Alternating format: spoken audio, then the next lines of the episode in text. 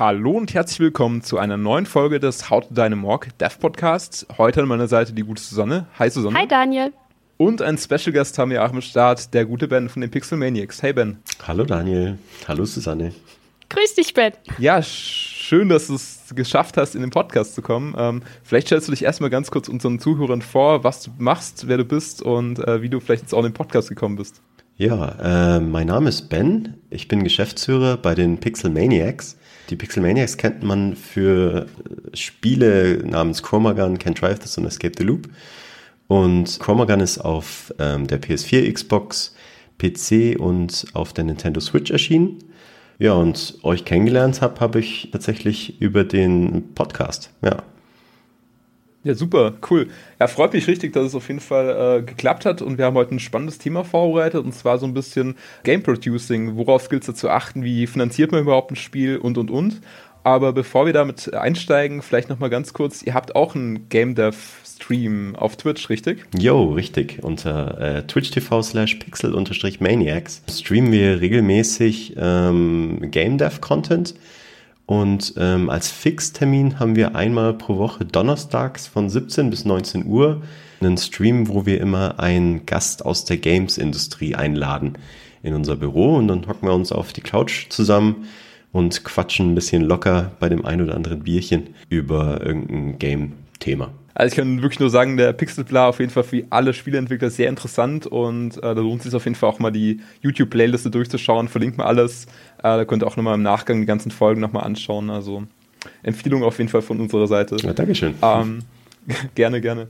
Ja, erzähl doch mal, was ist denn so dein Tagesjob? Du kommst irgendwie ins Office und checkst erstmal deine Mails oder bist du erstmal ganz fix am Milestone planen und erstmal äh, die Peitsche auspacken und die Entwickler äh, auspeitschen? So, was ist da so dein Tagesablauf? Also mein ein typischer Tagesablauf bei mir ist eigentlich tatsächlich erstmal Mails zu checken. Beziehungsweise ich kann eigentlich noch ein bisschen früher ausholen und zwar auf neuerdings äh, bin ich in die Vorstadt gezogen, weil ich nämlich Nachwuchs bekommen habe. Und äh, deswegen habe ich ein bisschen längeren Anfahrtweg, also länger mhm. als zuvor. Er ist nicht wirklich lang, vielleicht eine Dreiviertelstunde brauche ich. Und da höre ich eben gerne Podcasts. Und ähm, so, es gehört manchmal schon auch ein bisschen zur Arbeit dazu, dass man sich eben informiert, gerade für uns, weil wir halt schon eher neu in meinen Augen in der Spielindustrie sind. Und ähm, ich habe da in meinen Augen noch einiges an Wissen nachzuholen. Und das versuche ich mir eben durch Podcasts auf dem Weg zur Arbeit äh, eben anzusammeln, dieses Wissen.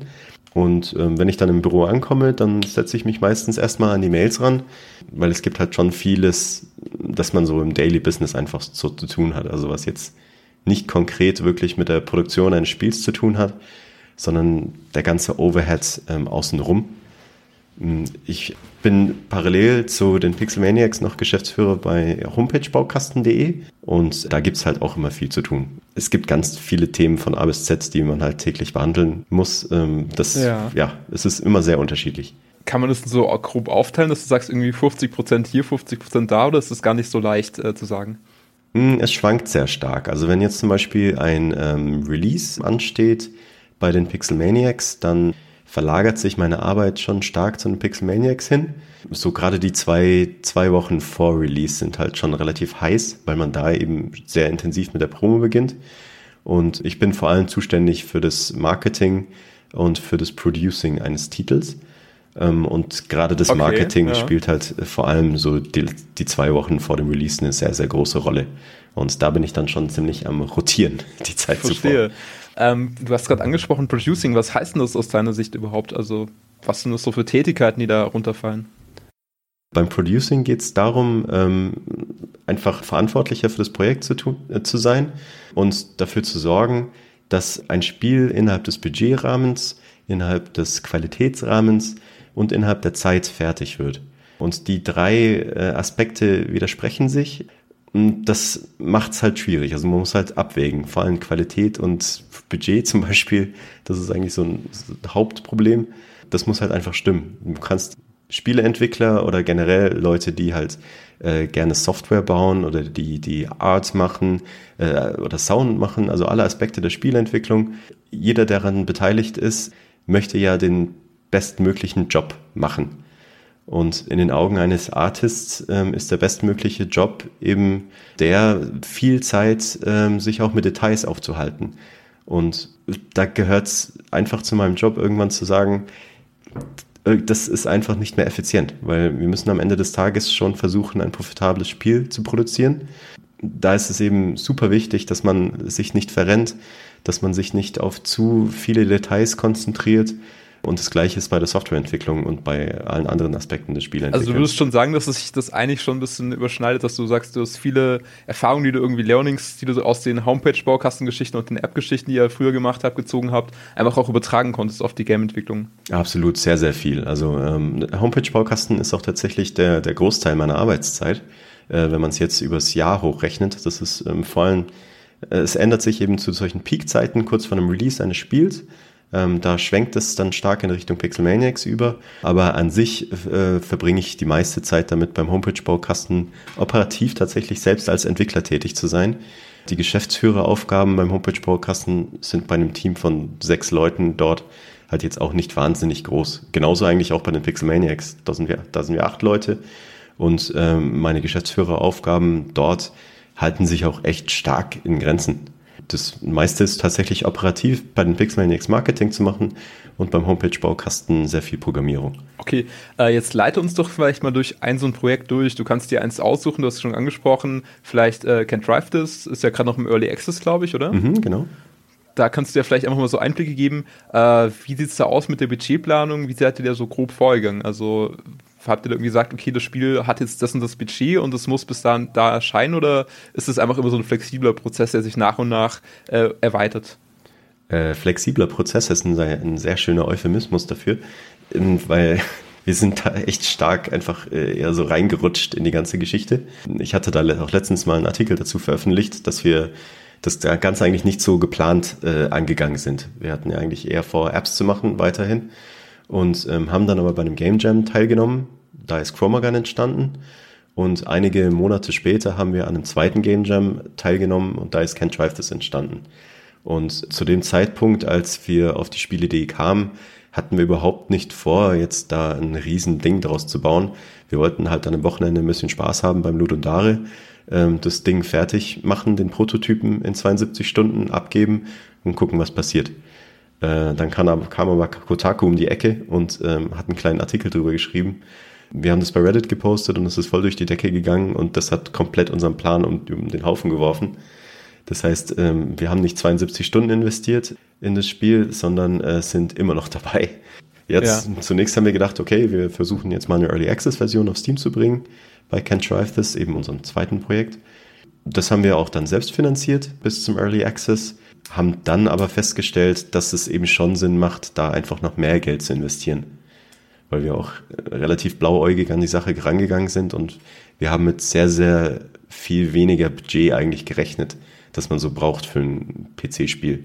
Und deswegen haben wir, wir haben dann eben festgestellt, dass wir mehr Budget brauchen und hatten dann auch einen Antrag beim FFF Bayern eingereicht für eine Produktionsförderung des Spiels.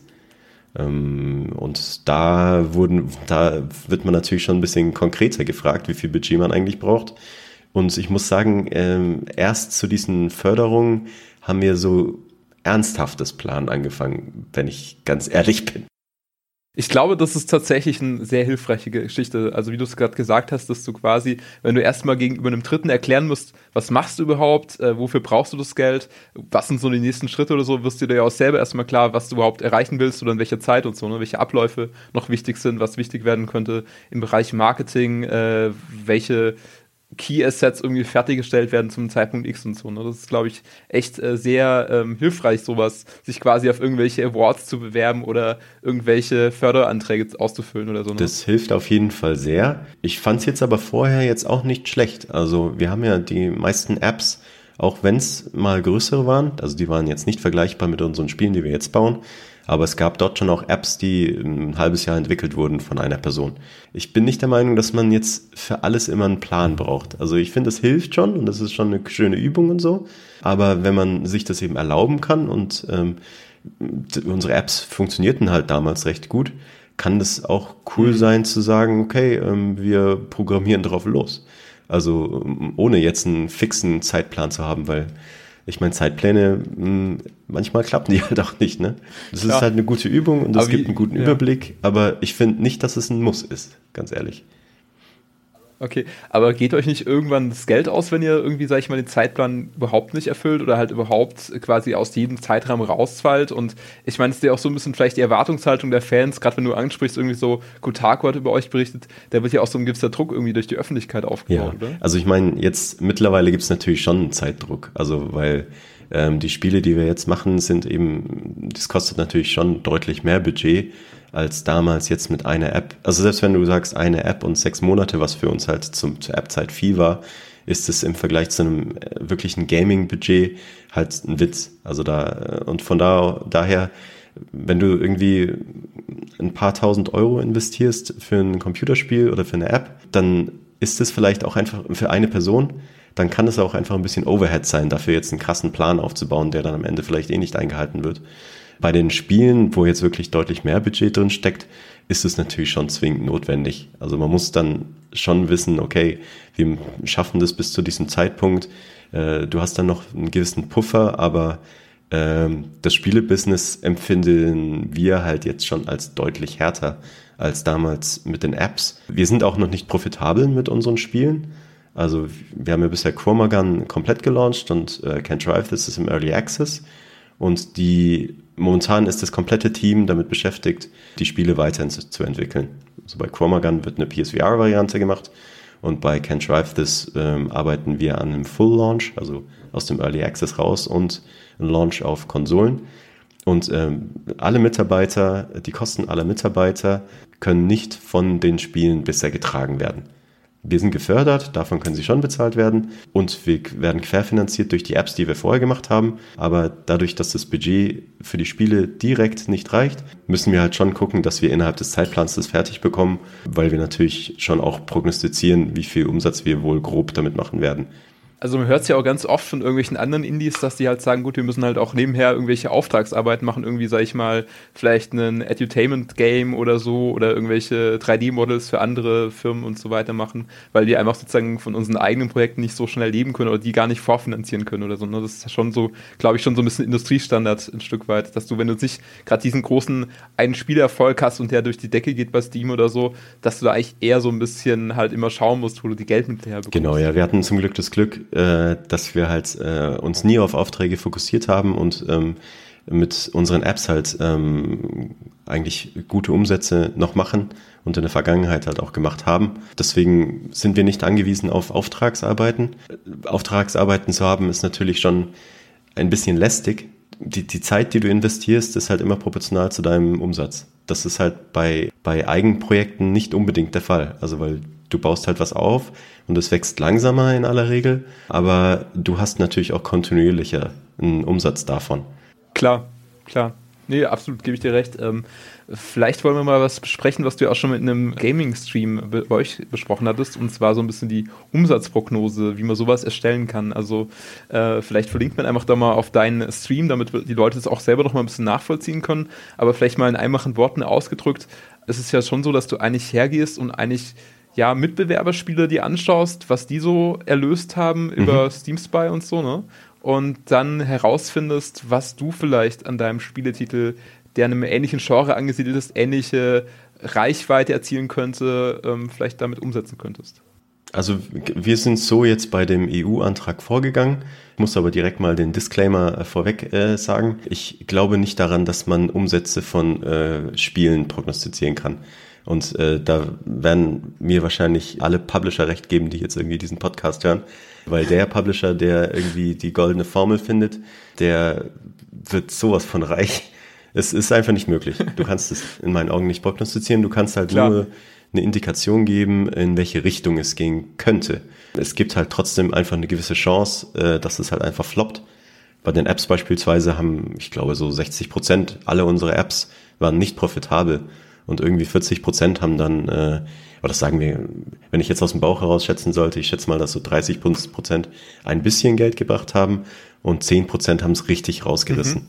Also wir hatten ja sehr viele Apps gemacht, 150 Stück. Ähm, und das, es war halt wirklich eine sehr ungleiche Verteilung. Also es ist schon sehr schwer in der Spielebranche da sozusagen immer wieder durch neue Titel. Ich meine, ihr geht ja nicht in die Richtung, dass ihr sagt, wir machen jetzt äh, Nachfolge auf Nachfolge, sondern ihr macht ja schon sehr viele neue Marken immer wieder auf, neue Franchises. Ne? Also deswegen ist es ja auch so ein bisschen gelerntes Modell in der Branche, dass man sagt, okay, wir äh, produzieren lieber ein paar Nachfolger oder irgendwelche Prequels und Sequels, weil da ist einfach die Sicherheit größer, da haben wir schon eine äh, Fanbase und müssen nicht immer wieder bei Null quasi anfangen und das immer wieder neu ja. alles aufbauen. Deswegen ist ja, glaube ich, auch so ein bisschen das, äh, und da kannst du bei, ich glaube, bei Nachfolger-Games kannst du vielleicht auch eher prognostizieren, in welche Richtung es gehen kann. Also ich glaube, ein Ubisoft oder so, die können schon relativ genau sagen, äh, was sie denn so bei einem Assassin's Creed wahrscheinlich verdienen oder so. Da gibt es natürlich immer auch Schwankungen sicher, aber das ist wahrscheinlich nicht so. Äh, also vor allem gibt es da halt einfach eine Grundbasis an Umsatz, die sie auf jeden Fall machen werden. Äh, trotzdem glaube ich, dass ihre Prognosen auch äh, hart daneben liegen. Äh, also wenn man es jetzt prozentual betrachtet. Ähm, allerdings, ich meine, klar, ja. dass in der Größenordnung ist es dann schon ein bisschen was anderes. Ja, allerdings, ich meine, ja, so eine echte Prognose zu erstellen, ist halt wirklich schwierig und ähm, macht halt manchmal auch einfach keinen Sinn. Es ist halt eine gute Übung und es, du kannst da grob eben einschätzen, ob das Sinn macht und du kannst grob ein Capping festlegen äh, und sehen, ah, okay, es macht jetzt da keinen Sinn, irgendwie Hunderttausende von Euros äh, in irgendeine super krasse Nische äh, zu investieren. Ja, also es ist eine gute Übung, es, kann eine gute Indikation geben, äh, aber genau prognostizieren halte ich in einer kleineren Größenordnung für fast unmöglich. Ja, es gibt ja oftmals auch so irgendwie so Fälle, wo man sagt, okay, ja gut, wieso hat der äh, Publisher das Spiel jetzt nicht auf den Markt gebracht? Das war ja irgendwie schon zu 90% fertig oder so. Aber ich meine, du musst halt auch sehen, die Release-Kosten, die Marketingkosten und so. Da hast du ja auch nochmal ein Budget, was du eigentlich einplanen musst. Und äh, deswegen ist es halt doch mal so, dass du halt auch Spiele vielleicht nicht auf den Markt ziehst, wo du denkst, okay, die waren ja eigentlich schon fast fertig. Ne? Das äh, gibt es ja auch mal wieder. Absolut, ja. Richtig. Ähm, aber bei euch sieht es ja schon so ein bisschen aus, dass ihr nicht so äh, quasi jetzt direkt aufs große Geld schießt, sondern eher schon so ein bisschen quasi auch Herzensprojekte irgendwie umsetzt und äh, halt sonst würdet ihr wahrscheinlich eher sagen, okay, wenn jetzt Chromagun gut lief oder so, lass uns doch mal direkt eine Fortsetzung irgendwie machen oder da vielleicht äh, großartigen DLC oder irgendwelche äh, so, weiß ich nicht, Pakete rausbringen, die man sich teuer erwerben kann oder so. Das ist ja nicht so euer Ansatz, oder? Ja, also ich meine, Spaß äh, ist natürlich schon ein großer Anreiz, aber jetzt rein aus Spaß und rein aus Kunsthintergründen äh, machen wir es, wenn ich ehrlich äh, bin, nicht. Also wir machen das schon, weil wir damit Geld verdienen wollen, ähm, auch wenn wir jetzt bisher noch kein Geld damit verdienen, wie gesagt. Aber unser Ziel ist wirklich, ähm, damit Umsatz zu machen, unsere Förderung zurückzubezahlen, die wir vom FFF Bayern bekommen haben. Und wir haben schon ein klares monetäres Interesse. Ähm, allerdings, wir wägen natürlich schon ab, was wir da machen. Also hätten wir nämlich ein rein monetäres Interesse, äh, wären wir wohl bei den Apps geblieben, weil die ähm, halt einfach konstant gut liefen. Es, das Spiele-Business an sich macht uns einfach wahnsinnig viel Spaß und wir lassen uns dann natürlich schon anstecken von einem äh, Projekt, was wir bei einem Game Jam entwickeln. Und deswegen sind auch diese Projekte so, so unterschiedlich. Also Chroma Gun, First, First Person, Puzzler, ähm, Can't Drive This, ein, ein Party-Action-Spiel, äh, wo einer eben eine Strecke baut und der andere fährt sie gleichzeitig. Und Escape the Loop als drittes Projekt, äh, ein Open-World-Adventure, was ähm, mehrere Episo Episoden haben soll. Das sind ja komplett unterschiedliche Projekte. Und da spricht natürlich schon so ein bisschen die Lust einfach irgendwie äh, an, an Spielen zu machen. Aber ich muss es ist definitiv so, dass wir ein klares Interesse daran haben, profitable Games zu machen, alleine schon, damit wir eben das weiter betreiben können. Nee, klar, verstehe ich absolut. Also nicht falsch verstehen. Ich wollte es dich da gar nicht in, auf eine falsche Schiene irgendwie packen oder so. Ne? Es ist schon so, dass ich halt einfach das auch sehe, dass ihr trotzdem ähm, halt immer schaut, dass auch irgendwie eure Community das irgendwie mitzieht und da nicht eben auf das schnelle Geld aus sondern halt eher schaut, dass ihr auch langfristig Erfolge vielleicht habt und da halt eher so ein bisschen diesen Kunden, Kundensupport äh, quasi Gedanken mit, mit drin habt. Ähm, ihr könntet ja auch sagen, okay, jetzt äh, PUBG läuft super, äh, lass uns irgendwie schauen, dass wir halt da vielleicht schnell irgendwie was auf den Markt bringen, was in der ähnlichen Weise, in einem ähnlichen Genre funktioniert oder so. Das wäre ja auch ein Ansatz, dass man sich quasi auf so einen Hype-Train draufsetzt und da halt einfach versucht, über solche äh, Sachen, die halt vielleicht funktionieren können, irgendwie da mit, mitzuziehen. Weißt du, wie ich meine? Ja, absolut. Also könnte man natürlich machen. Äh, wobei ich da zum Beispiel jetzt sagen äh, würde, äh, wenn man das machen wollen würde, äh, meistens, wenn ein Hype entsteht und man fängt dann an, sein Spiel dazu zu entwickeln, ist es halt eigentlich zu spät. Aber nichtsdestotrotz, selbst wenn wir das in kurzer Zeit schaffen könnten, PUBG nachzubauen, das würden wir definitiv nicht machen. Nee muss man sagen, Ubisoft hatte oftmals den richtigen Riecher, so mit Watch Dogs 2 oder so. Oder, nee, Watch Dogs 1 war es damals, da war ja gerade die Snowden-Affäre am Köcheln und so. Und jetzt Far Cry 5 ist ja gerade auch ja. eigentlich hochaktuell das Thema. Also, die haben da irgendwie immer so direkt die passenden Spiele parat zu der politischen Situation im, im Land oder in der ganzen Welt. Also, es ist ganz spannend eigentlich. Ähm, vielleicht beeinflussen die die ja irgendwie. Äh, hoffen wir mal, dass äh, Escape the Loop vielleicht irgendwie da vielleicht auch äh, aufspringen kann, quasi auf einen Trend oder so. Ich weiß ja nicht, äh, inwiefern mir fällt jetzt da gerade kein politisches Szenario ein oder kein, keine Weltnachricht äh, quasi, die das irgendwie auf. ähm, wo, wobei vielleicht hat Elon Musk oder so irgendwas in Hinterhand, äh, wo, wo er Spieler gut reinpassen könnte. Er hat ja immer mal ein paar verrückte Ideen. Ja, also ich hoffe stark, dass es da kein äh, reales Vorbild für das Spiel gibt, weil du bist ja in der Zeitschleife gefangen und es ist, glaube ich, schon ein ganz schönes Horrorszenario. Deswegen hoffen wir mal, dass es kein äh, nicht zu einer bestimmten Zeit kommt. ja, okay, aber aus PR-Zwecken wäre es natürlich ganz, ganz nett, sage ich mal. Ne? Ja, wenn Elon Musk irgendwie ein, äh, ein Ding erfindet und versehentlich die komplette Welt in einer äh, Schleif Zeitschleife gefangen ist, dann wäre das tatsächlich PR-technisch für uns gut. Ja, das, das wäre echt, das ist echt sehr nice. Ähm, du hast ja angesprochen, ihr habt wirklich eigentlich schon relativ viele Facetten irgendwie abgedeckt bei der Spielentwicklung, sei es jetzt irgendwie PSVR, ihr habt die Switch irgendwie schon bedient, ähm, da seid ihr eigentlich ja ganz, ganz gut aufgestellt, auch irgendwie von den ganzen Standbeinen. Du sagst irgendwie Homepage-Baukasten, ihr habt noch eure Apps im Hintergrund und auch jetzt die ganze Spielentwicklungsgeschichte. Also ihr könnt sozusagen auch immer darauf ein bisschen hoffen, dass wenn ein Standbein gerade nicht so gut funktioniert, dass das andere wieder ein bisschen das eben mitzieht, was dir schon angesprochen. Abschließend würde ich jetzt vielleicht noch ganz gern mal so vielleicht paar Tipps oder paar Learnings, die du selber aus dem ganzen Producing gezogen hast, äh, mal abklopfen mit dir. Gibt es da sowas? Also so eine so Bens beste Tipps? Bens beste Tipps zum Producing. Puh, das ist hart. Also ich meine, okay, was ich ähm, auf jeden Fall festgestellt habe, ist, man darf jetzt nicht einfach so ein, so ein Controller sein. Also ich meine, ich tendiere dazu manchmal so ein bisschen, muss ich sagen. Also wenn ich mich so selbst betrachte oder selbst reflektiere. Ich, ich möchte natürlich schon immer gucken, dass äh, alles möglichst optimal läuft und dass möglichst wenig Zeit und damit Geld verschwendet ist. Allerdings, auch wenn wir jetzt ein monetäres Interesse haben mit unseren Spielen, sind Spiele ja schon irgendwie eine Kunstform. Und äh, Künstler dürfen nicht eingeengt werden zu sehr. Also man, die, so ein gewisser künstlerischer Freiraum ähm, ist in meinen Augen notwendig dafür, dass halt geiler Scheiß entsteht. Und ähm, ich stelle das halt manchmal nach Urlauben fest, wenn ich dann halt irgendwie zurückkomme und halt einfach mal nicht irgendwie ab und zu mal gesagt habe, hey, könnt ihr nur halt da ein bisschen langsamer und äh, da ein bisschen äh, weniger Zeit drauf investieren etc. Teilweise gehört das falsch abbiegen und viel Zeit in etwas investieren halt auch einfach dazu. Und ähm, manchmal sind es auch tatsächlich die Details, die es dann ausmachen ganz am Ende. Ähm, bei Chromagun zum Beispiel sind erst ganz zum Schluss die, die ganzen Narrative-Geschichten mhm. reingekommen. Also es gab gar keinen Sprecher bis zum Schluss.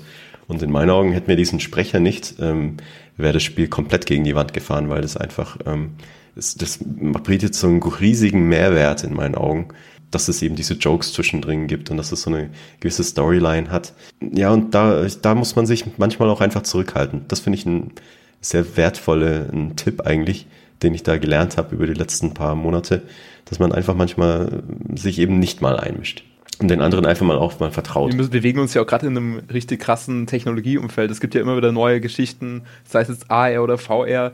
Ähm, ihr probiert ja auch viel aus, irgendwie, dass ihr zum Beispiel gerade eine äh, Stream-Extension für Twitch baut und so, dass ihr halt einfach auch immer schaut, wo sind vielleicht neue Trends. Äh, also da seid ihr ja auch immer ganz vorne dabei, dass ihr halt sagt, okay, wir schauen uns nicht nur, dass das Spiel möglichst schnell fertig ist, sondern halt eben auch so ein bisschen zu schauen, wo geht die Industrie gerade hin, was könnte vielleicht jetzt vielleicht in einem Jahr spannend werden oder sowas, ne?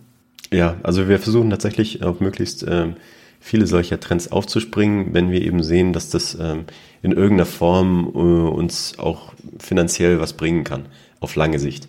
Also so ein Twitch-Stream, wo wir zum Beispiel eine Extension bauen, ähm, auch da äh, überlege ich als Geschäftsführer halt, rentiert sich jetzt, dass zwei Leute Vollzeit eine Woche da sitzen und ineffizient. Es ist also, wenn du den, die, die Softwareentwicklung betrachtest, ist es äh, ineffizient, parallel einen Stream am Laufen zu haben. Klar. Klar, ja. Und ähm, also du kommst auf jeden Fall langsamer voran. Ähm, allerdings sehe ich das natürlich auch als Marketing-Vorteil, ähm, weil das natürlich super geil ist, äh, wenn wir parallel noch von Twitch supported werden. Und klar, ich meine, wenn wir eine Twitch-Extension bauen, äh, hat Twitch natürlich auch ein Interesse daran, das zu zeigen, wie einfach das ist und was man für geilen Scheiß damit machen kann.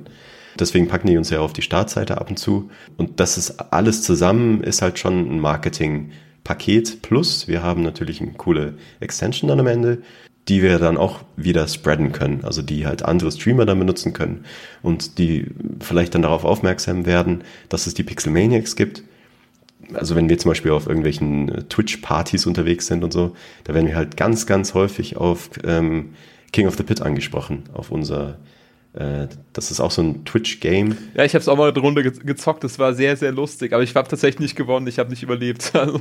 Ja, kurz zur Erklärung. Das ist halt ein Spiel, was ein Streamer bei Twitch zocken kann. Und äh, alle Zuschauer können Ausrufezeichen Dance eingeben ähm, und können dann spawnen in einem Moshpit.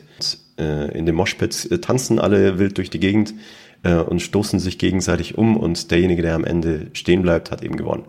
Ja, ich meine, es ist einfach eine Investition auch so ein bisschen in die läng längerefristige Firmenkommunikation, kann man so sagen, dass du einfach sagst, okay, wir sind nicht irgendwie nur ein Spieleentwickler gesichtslos, sondern ihr seid halt einfach so ein bisschen auch äh, Community Building, äh, einfach vielleicht auch neue Möglichkeiten, neue Kontakte erschließen und so weiter. Das ist einfach nicht so einfach möglich und ihr geht da so ein bisschen immer in die Vollen.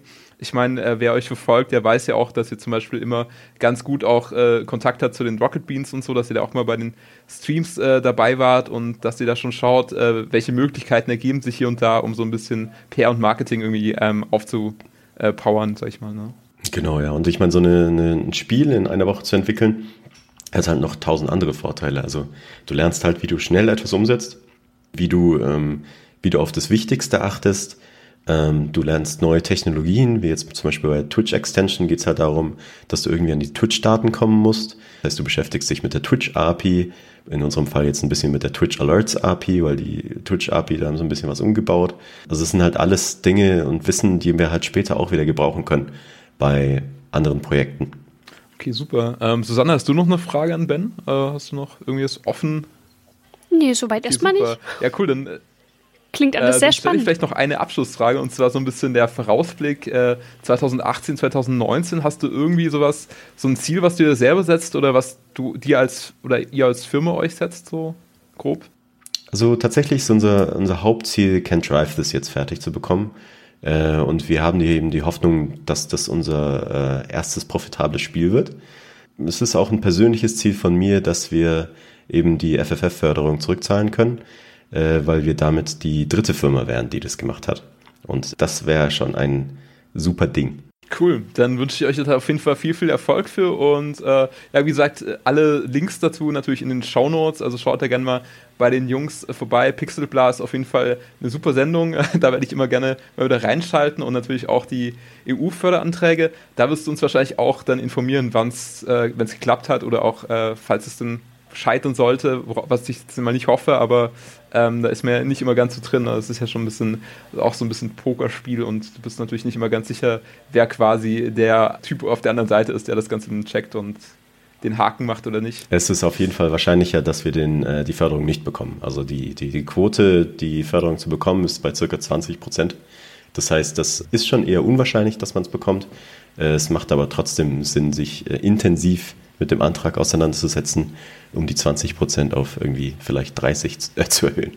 Ja, cool. Ähm, auf jeden Fall dafür viel Erfolg und äh, ja, wie gesagt, äh, vielen Dank fürs Gespräch, Ben. Wir bleiben in Kontakt und wir dürfen uns natürlich auch bei den Zuhörern bedanken fürs Dabeisein.